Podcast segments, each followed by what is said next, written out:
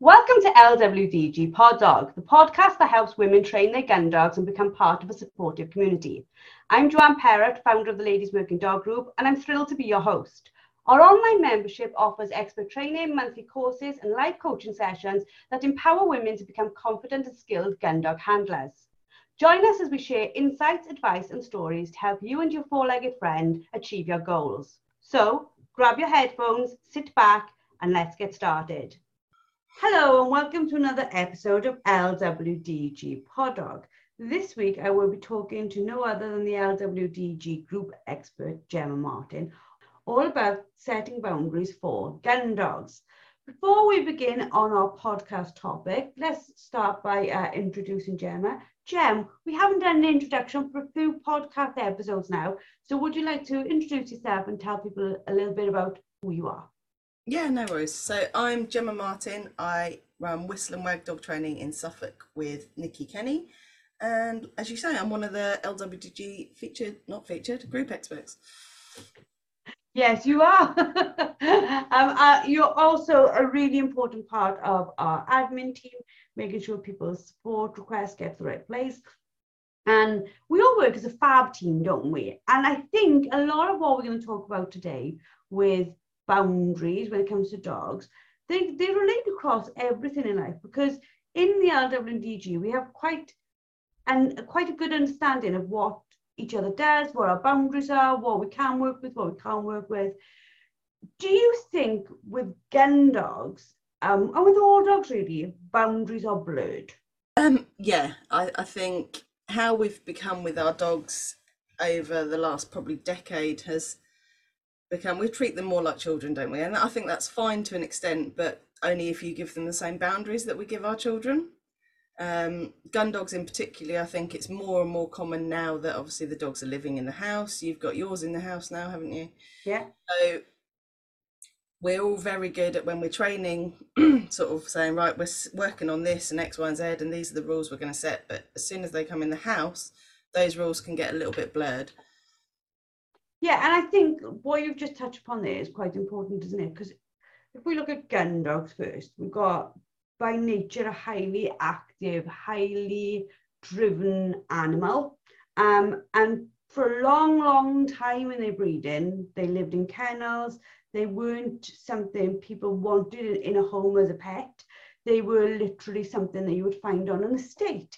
But now we've sort of blurred that line uh, an active working animal is now living in the homes. We love them to death, but that drive, that impulse in them is still very much there. Yeah, exactly. They haven't changed. And actually, if anything, I think gun dogs have got more and more drivey over the years because of working tests and trials. People want them quicker, faster, more sort of deranged and, and working. Um, and obviously when they're in the kennels the only boundary they really sort of had to have was just go in there and be quiet and that was a fairly simple rule that they had to follow in the house we surround them with food and people and noises and all sorts of things that can excite them. Um, and quite often we don't give them the same boundaries that they need to sort of be able to settle and be calm in the house. Keep it on the theme of getting dogs as well though. It's like i see quite a lot where people through no fault of their own have ended up with a working dog that if anybody with some knowledge, even a gentle knowledge of breeding, were to look at their pedigree, they would be like, oh my God, look at the amount of champions, field trial champions, and all those things would indicate to us that the drive in that dog was incredible. If we were looking for it for tests or trials, that's what we'd be looking for. And then somebody has bought this dog as a pet dog, a pet gun dog, um, maybe never intending on going out on an estate with it, never doing anything like that with it. And then they've suddenly got this sort of competition animal in home. Yeah, no, we're seeing lots and lots more working dogs in homes and sort of even just pet homes, not gun dogs, sort of what pet homes, if that makes sense. They're just pets. Um, and then people are quite astonished at why they've got this mental little cocker that's just doing circles around their house going i need to do something. Um, but unfortunately then that's where they get it slightly wrong because they look on the internet as you would on how to sort of keep your working dog engaged and blah blah blah blah um, and all they end up doing is stimulating it all day. So it gets toy after toy after toy and it's kept going and going and going. And obviously these kind of dogs will take that all day long because they love to be kept active and going and moving and seeking what we often find that is missing is the fact that boundaries around the house have been put in and say actually well when we're in this room i expect you to uh, do absolutely nothing and relax. Um, and when this is happening i expect this of you and when this is happening i expect this of you. So the dogs just become um, really used to having that sort of focus and attention and, and entertainment i suppose constantly. So the boundaries are lacking in that. And it we're talking about pet gun dogs because obviously that's what we do. But this sort of boundary blurring is being seen across all dogs and that includes the ones that maybe aren't high drive but they're still not being given the boundaries to work within are they? No no definitely. I mean we've been to some houses where the ch- children have got far more boundaries than the dog. Um, the children get told to leave the room and go upstairs and the dog sat there ripping up a pair of shoes in front of us. So um, i'm not sure what point it's become acceptable to give our children, you know, healthy boundaries, but our dogs seem to be able to sort of rule the house. if you walked into the house and, or if you came into my home and my dog, my child was running across all the settees and jumping up and down and, and acting in that way, you would be guaranteed. Well, you it wouldn't have got to that point, but at some point I would have said, "Get down off the sofa. That's not acceptable feet on the floor, you know, blah, blah, blah. Like you said, all those like little things that you teach good manners to a child, or hopefully you teach good manners to a child.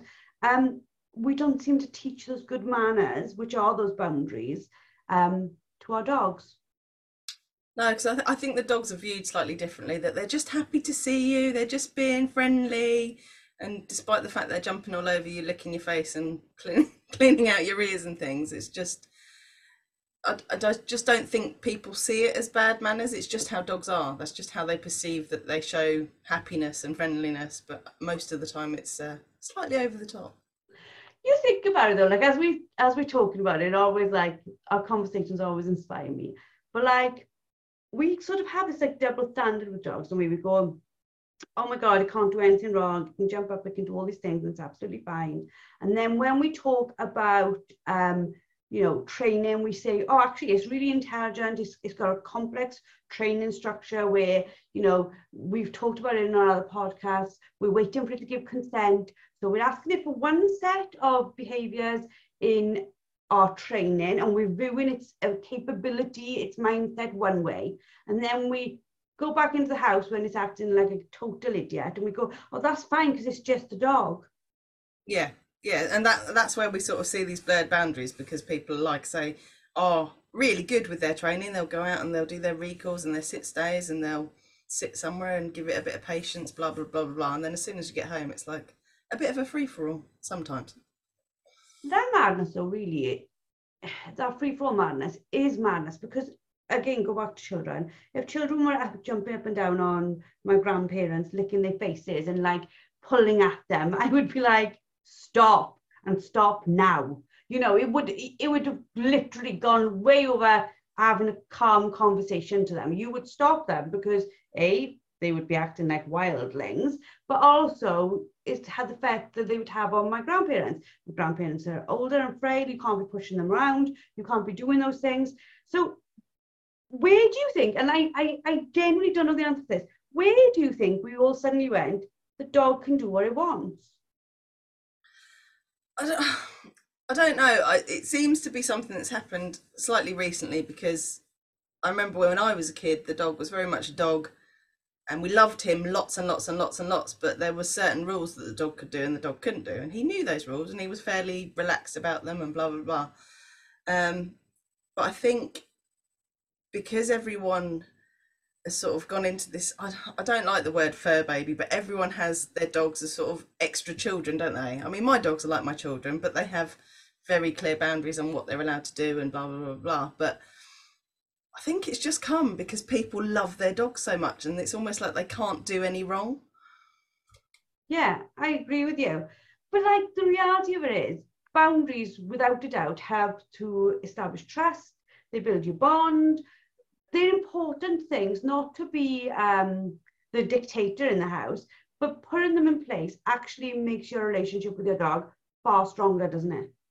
Yeah, definitely. And if you are training your dog to do other things, if you can keep that sort of the boundaries in the house and keep that training moving forward every single day, your bond when you go out and your relationship when you go out will be far greater because your dog will it's not a respect kind of thing because I don't want to go into that whole sort of alpha dominance thing because it's not about that. It's about having that mutual respect between you and your dog sort of listens and goes, oh, okay, so that's the rule in here. And you go, yeah, and then we can live nicely together and it's all cool. Um, and the boundaries that we're talking about don't have to be like, you know, I expect you to go in your crate all day long. But it's just little things like actually, when I'm working, I expect you to settle nicely. And if you're settling nicely, I might even give you a chew. Um, and like when I'm cooking, I expect you out the kitchen. It's just, it's just little things that we can sort of take forward that build that dog's self control, not only at home, that you can then transpire to outside as well. And if we talk about the things you've just mentioned there, those boundaries, a lot of these boundaries are about safety in some ways, aren't they? Like go out of the kitchen when I'm cooking because I don't want to drop things on you. I don't want to trip over you. Or when I'm working, just settle so that I know that you're comfortable and you're safe. I can do my work. You can just chill out and then we'll go out and do something else. They're almost a, a, a safety slash healthy living type of boundary. Yeah, exactly. It's it's no different to you teaching your toddler that actually the oven is really dangerous because it's really hot and you could hurt yourself. Um, obviously, dogs aren't ever going to understand it in the same way that a toddler might, but setting those boundaries to keep your dog safe will give them that self control to then stay out the kitchen and keep out the way. And then you can make it rewarding for them by like, you know, telling them that's what you want and that's really good and blah, blah, blah.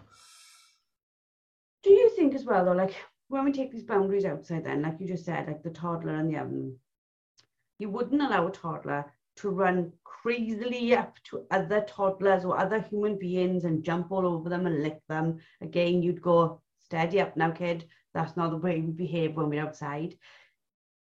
Our dogs, we seem to go, oh, I can't do anything about this. But if it was a toddler, you would make sure you could do something about this. so did your toddlers go and lick people, Joe? That was weird. no, I, I would stop them.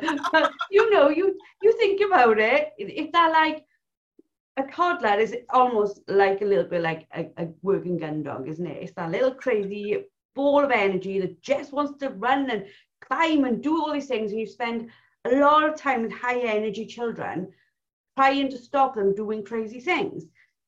We don't seem to see so much of that when you've got a high energy gun dog trying to do crazy things. Yeah, and I think going back to the home, if we sort all that out in the home and the dogs are used to us saying, no, I don't like that, but I really like that, I think as soon as we start doing that outside, they go, oh, okay, I get this. So you don't like that, but you like that. So it's easier for them to sort of comprehend and work through in their brains. Whereas if we just let them do whatever they want at home and then we come out and go, oh, I don't really like that, they go, oh, but usually you let me do whatever I want. So what's the difference here? Um, and it's just that consistency and being fair to our dogs i suppose. I suppose if if we're not consistent at home and then we expect them to do a different thing outside that's not fair. They don't understand why the rules have changed and why we've changed. A lot of us struggle and it is like a daily conversation in our groups. It's probably a daily like or a weekly point in podcasts is our abilities or inabilities now to take our dogs to, to public places. Like you and I were talking about this uh, this week, we purposefully seek out now. We can't take them to the places we used to take them before. We purposefully seek out places that are absolutely remote to walk our dogs in hope that we will not come across a dog with no boundaries. So even though we you know, we talk about a lot of things in the podcast, like lightheartedly and in an informative way. This lack of consistency, this lack of boundaries is causing a, a UK wide problem, isn't it? Yeah, definitely. And like you say, we both said that we don't go to places that there's loads of people now because we're bored of being bombed by these friendly dogs. And I know we spoke about it at length with Sam about um, is your dog friendly? No, sorry, don't worry, my dog's friendly. Um, and I think it is one of those problems that's going to get worse and worse and worse. And it probably won't be too long before the government have to step in and do something saying, well, actually, dogs aren't allowed off in X, Y, and Z. Um, and our number of places to walk our dogs and do things with our dogs will get considerably less because there's going to be more happening with dogs that have knocked people over, that have injured people, that have caused accidents, all sorts of things. So it's not just a case of us being you need your dog to have boundaries. It's a safety thing and it's a, a public sort of interest thing as well. I also think as well as like we, we go into spring farmers understandably start to get really worried about dogs in places that um, there's sheep there they worry sheep. And these dogs who haven't got boundaries and I'm sure most of the people listening to this are like, no, no, my dog does have boundaries because we we know our clients, and I'm definitely sure that they are they are there and their boundaries there. But when they these little crazy dogs with no boundaries or very little boundaries then go into a, a field full of sheep and lamb, it's a whole different ball game again, isn't it? Yeah, exactly. If if they've never been told they can't chase anything or do anything, they're like, of course it's going to be free game, isn't it? It's like, woohoo, that fluffy thing's running, so I'm going to run.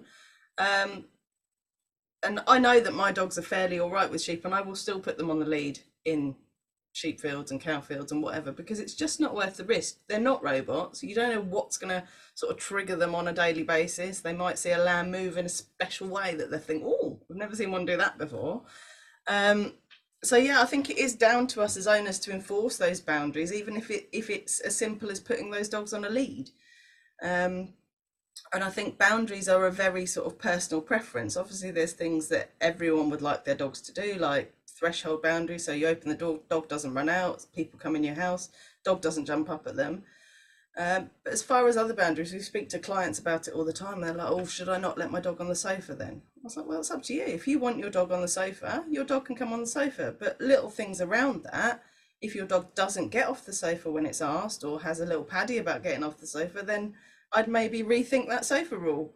You know, it is those little things. You were saying, it's like this transfer from inside to outside. Like we talk about the the sheep and the cows because the reality of it is sheep will um, abort, cows will abort, and that causes huge problems for farmers.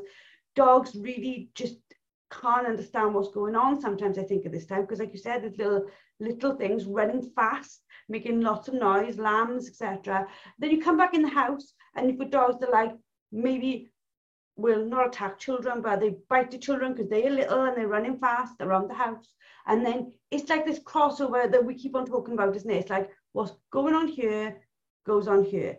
If the dog won't sit when you ask it to in the house, it's not going to when you ask it to sit outside to put the lead on before you go near sheep. If it doesn't, um, if it if it growls at you when you try to ask it to do something in the house, like get off the sofa, it's going to growl at you outside when you try to ask it to do something it doesn't want to do.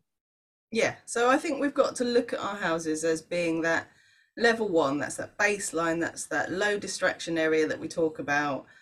Um, and if they can't respond to our simple sort of cues and commands inside in a sort of really easy fashion, and we're not asking them to do anything major, just, you know, sit on your bed or get out the kitchen or all those little things that add up to sort of their daily learning, I suppose. If they can't do those in the house, how are we ever going to expect them to recall from something or leave that dog alone or I don't know, do a multitude of things outside when we know that there's 80% of things that they don't listen to us inside. Do you think a lot of it though is lack of follow through? Because I will put my hand up. Sometimes I will say something to the dog and then the dog doesn't do what I say. And I'm like, oh, whatever, because I'm, I'm doing something else. Like, for example, you're cooking in the kitchen, you're trying to stop everything from not burning, and you're like, ask the dog to go out, it doesn't go out, and then you're, you've gone back to cooking, you've not noticed the dog hasn't gone back out or the dog's crept back in because you're distracted in your home. Do you think it's that lack of follow through that makes the dog think, mm, I'll just do what I want? Yeah, it's definitely a contributing factor because dogs will keep trying until they get what they want. They're not stupid. Um, so it is down to us as owners to be that consistent sort of voice in their heads, I suppose, and go, ah, ah, no, I've asked you to go out. And it doesn't have to be nasty in any way, shape, or form, but to make it clear to the dog, even if you're taking hold of their collar and going, no, I want you there, good dog. Um, and then you're always going to put them back. If you do it five times and then the dog comes in the kitchen and goes, still, still the same rule, and you go, oh, do you know what? I've had enough. The dog will go, cool, I'll sit here then. That's where I'd rather be because I might get that bit of chicken that you drop or whatever. Um, so yeah, it is down to us, and like I was saying earlier about being consistent and fair to the dogs, because that lack of lack of consistency builds confusion in the dogs. They're like, oh well, what happened now? I, I, you were making me go there a minute ago, and now I'm here, so I'll, I'll just stay here. Yeah, cool. me and Jemma were talking yesterday while we were planning the podcast, and we had it, it was like textbook. I wish I'd videoed it. So my dogs are not allowed upstairs in the house. The other day, I took Rex training. I left Ella in the house. I felt guilty. I, I, I humanized her. I felt guilty that she was downstairs on her own. So I said to my daughter, you can have her upstairs on the bed if you want, um, while I'm out. So I broke that rule. I was inconsistent that one time. So we've been consistent forever. Do not come upstairs. One time I broke it yesterday. Um, my office is upstairs. Jemma and I were chatting, and there comes Ella up the stairs. Now it only taken us allowing her that once for her to now try again. So I said very fast. I won't say exactly what I said, but I said Ella down.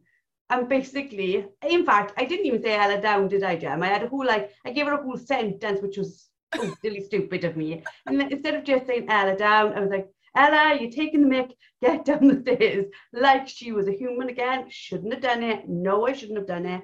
Um, but that one, that one inconsistency in my behavior, that's all it took with that dog to think, I'll try again. And then my humanizing it all is what started in the first place. So do you think a lot of us are guilty of that? Oh yeah, definitely. I think we're all guilty of that. I mean, I'm sure we've all been there at one point and finished our dinners and had something left on our plate and gone, go on then, you can have that and given it to the dogs or whatever. But that, like you say, that one time that they've actually had something rewarding. So for Ella, that was having lovely cuddles with Meg on the bed, which she obviously found amazing um, that was enough for her to go, I'm just going to try that again. I probably know that I shouldn't go up there, but yesterday that was really, really cool. So I'm going to try.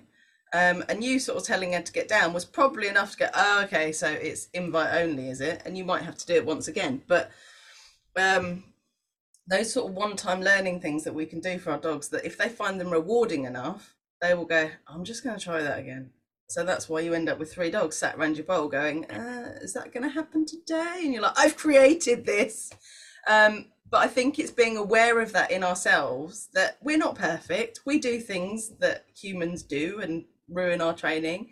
But as long as we're aware of that, so that when, like you say, Ella does come up the stairs, you don't give her a massive row. You go, uh, come on, let, let's pop yourselves downstairs because you know that you've said, go on, you can come up today, but not today. Um, so, yeah, I know, I know she knew she was meant to it because she didn't like come bounding round the top step in her usual jolly fashion. She sort of like crept, her head round, looked at me as if to say, What's the rule today? And to be fair to the dog, she shouldn't have needed to do that. I could have said to Meg quite easily while I was away, go downstairs. Even if it'd been like jump on the sofa over there, she's not allowed on the sofa either, but you know, whatever, just like normally do such a thing. But like you said, we're not perfect. Our dogs are not perfect. So boundaries, whilst they need to be in place, we're not saying they need to be in place so rigidly that it's a criminal offence to break them, are we? No, of course not. Um, like, like I say, it's just down to you being aware that when they're not like super, super rigid or super, super consistent, that there's going to be little moments where your dogs go, can, can I do this? Or, and you're just going to have to remind them that actually no i'm a bit of a divvy so i've let you do that today but i'm not letting you do that today because i'm human. Um, but generally this is the rule dog okay? And we work like that as families as well don't we? We break rules occasionally and do little bits but that overall consistency needs to be there for safety for harmonious living with your dogs Um, and just so everyone's sort of clear on where they stand, I suppose, in the house. When you've taken on board a gun dog for like competition, for tests, for trials, or for working on an estate, and you want to you want to do it at you know at a high level, you you have to be a bit more rigid then, though, because it's a little bit like having um, I don't know, a competitive swimmer. You can't have a competitive swimmer and then say to them, well, uh, today you've only got to do one lap. Don't worry about the rest because that's not important. Because it, the competition is what the competition is. And you can't say to a dog on a estate, oh, it's okay if you yap today, but but not tomorrow. Because those are almost boundaries that can't be broken if you want to do things at that level. Yeah, no, exactly. So little, just the little things like I've asked my dog to sit, so I'm not going to ignore the fact that it hasn't sat. I'm going to say, oh, if you just remembered that I've asked you to sit, and oh, sorry. Um, which is probably why you see the majority of sort of high level field trialers and things, they still live in kennels because there's that easy boundary to keep for their handlers and stuff. There's probably not as many that live in homes with families and stuff because the rules are that much harder to sort of keep in place because there's not only you there's your family there's your kids that might sort of do the odd bit with them that maybe skews your training a bit. Um, so yeah i always speak to my clients and say look as a family you need to sit down and discuss what the rules for this dog are. And they're going to be rules that are specific to your family and what you want this dog to do but you're all going to have to be consistent with it because otherwise it's really unfair on the dog that dad comes home and expects this and then the kids come home and do this with the dog. So yeah. The good thing i think though about boundaries for people listening going oh my god my dog's got like half the boundaries it should have. Sometimes it's in sometimes it's out. Is the fact that if you're really consistent for a long enough time especially if you've got a pup or a young dog after a certain amount of time it becomes almost such a habit for them that that you don't really need to keep on um, reinforcing because the dog will see your behavior as the cue for their behavior. So for example, you go you go and cook in the kitchen, it won't it won't try to come in the kitchen because it already knows that rule exists. Yeah, exactly. So putting rules in uh, or boundaries in as a puppy is the perfect because they never know that it can be any different. So out of my three dogs, I've probably had the most boundaries with the youngest. So as soon as I start cooking, she pops herself over the threshold into the living room and sits there.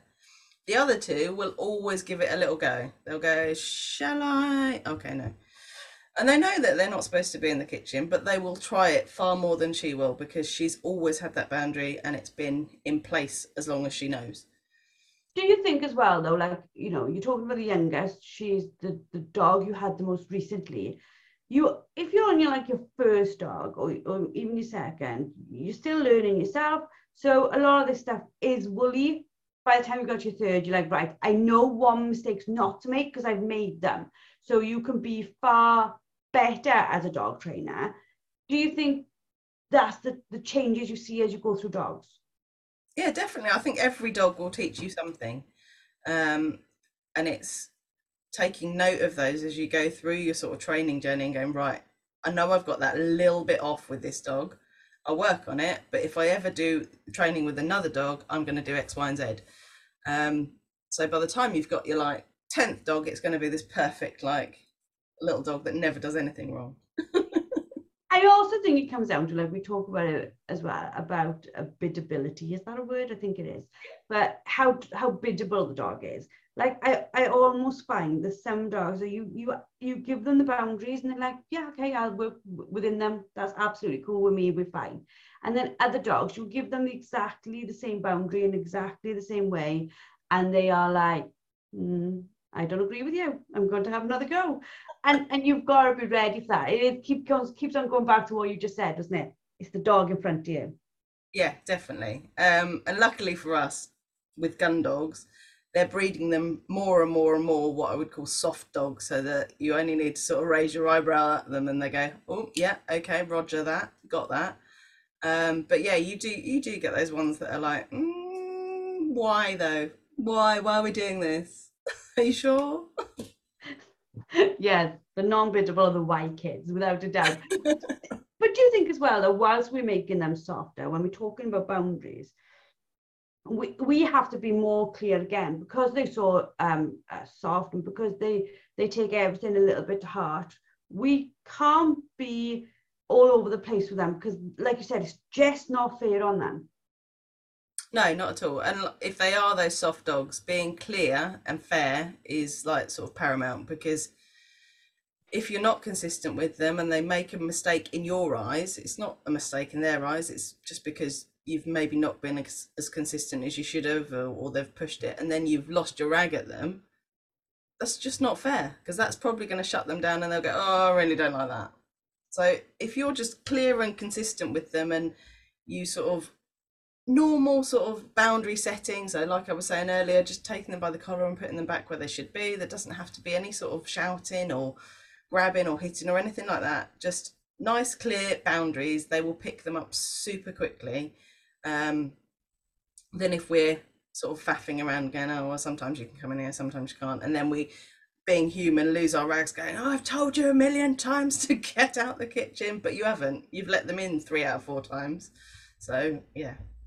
And that, um, you know, they're losing our, not losing our tempers, but getting frustrated, going from totally okay with it, completely ignoring what they're doing wrong whilst they bounce on the settee to, oi, get down like that huge difference in our behavior must be a bit of a shock to a dog.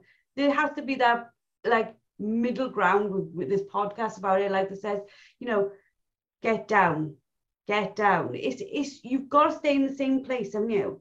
Yeah, exactly. And we often change when people come around because there's almost like this embarrassment that our dog's being an idiot. So suddenly we become, oh no, get off the sofa. Oh no, don't jump up at that. Oh no, don't do that. And actually the dog's like, well, usually I do this every day. What, what's your problem today? Um, so yeah, be consistent with what you expect from your dog in all scenarios. So if you expect them to be nice and calm when visitors around, they should also be nice and calm when you're on your own. For lots of people listening to this and probably giggling and can almost put their hand up and say, that's me, I'm not really good on the boundaries. There's loads and loads and loads of training on this within the society uh, membership. We've got um, the Hot Mess Handler course, which is like our foundation course, covers all the skills, covers all this stuff. Um, you'd absolutely love it. If you haven't done it, please go do it. It is like the best course for starting out, without a doubt. Nine amazing experts all coming together to give you everything you need to train your dog. But there's also ones that we've done. Um, like positive reinforcement.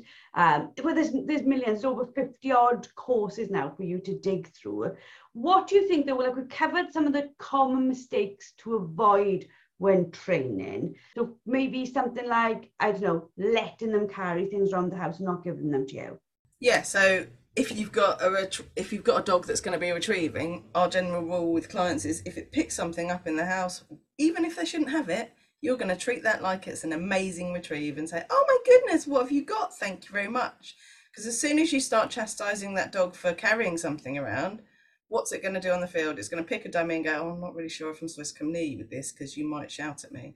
It doesn't know the difference between a dummy and your Jimmy Choos it's just a different shaped object. Like attention seeking things, if you're sat there and you're always appeasing your dog with a chew or something because it's irritating you while you're working, it's going to do exactly the same while you're stood waiting for your turn at gun dog training or on a shoot waiting for birds. It's going to sit there going, uh, what are we doing? Uh, this is really boring. And you'll get squeaking and you'll get pulling around and all sorts of behaviours that maybe you don't want because you've never taught your dog that actually we can just sit here and do nothing. You don't have to be entertained all the time.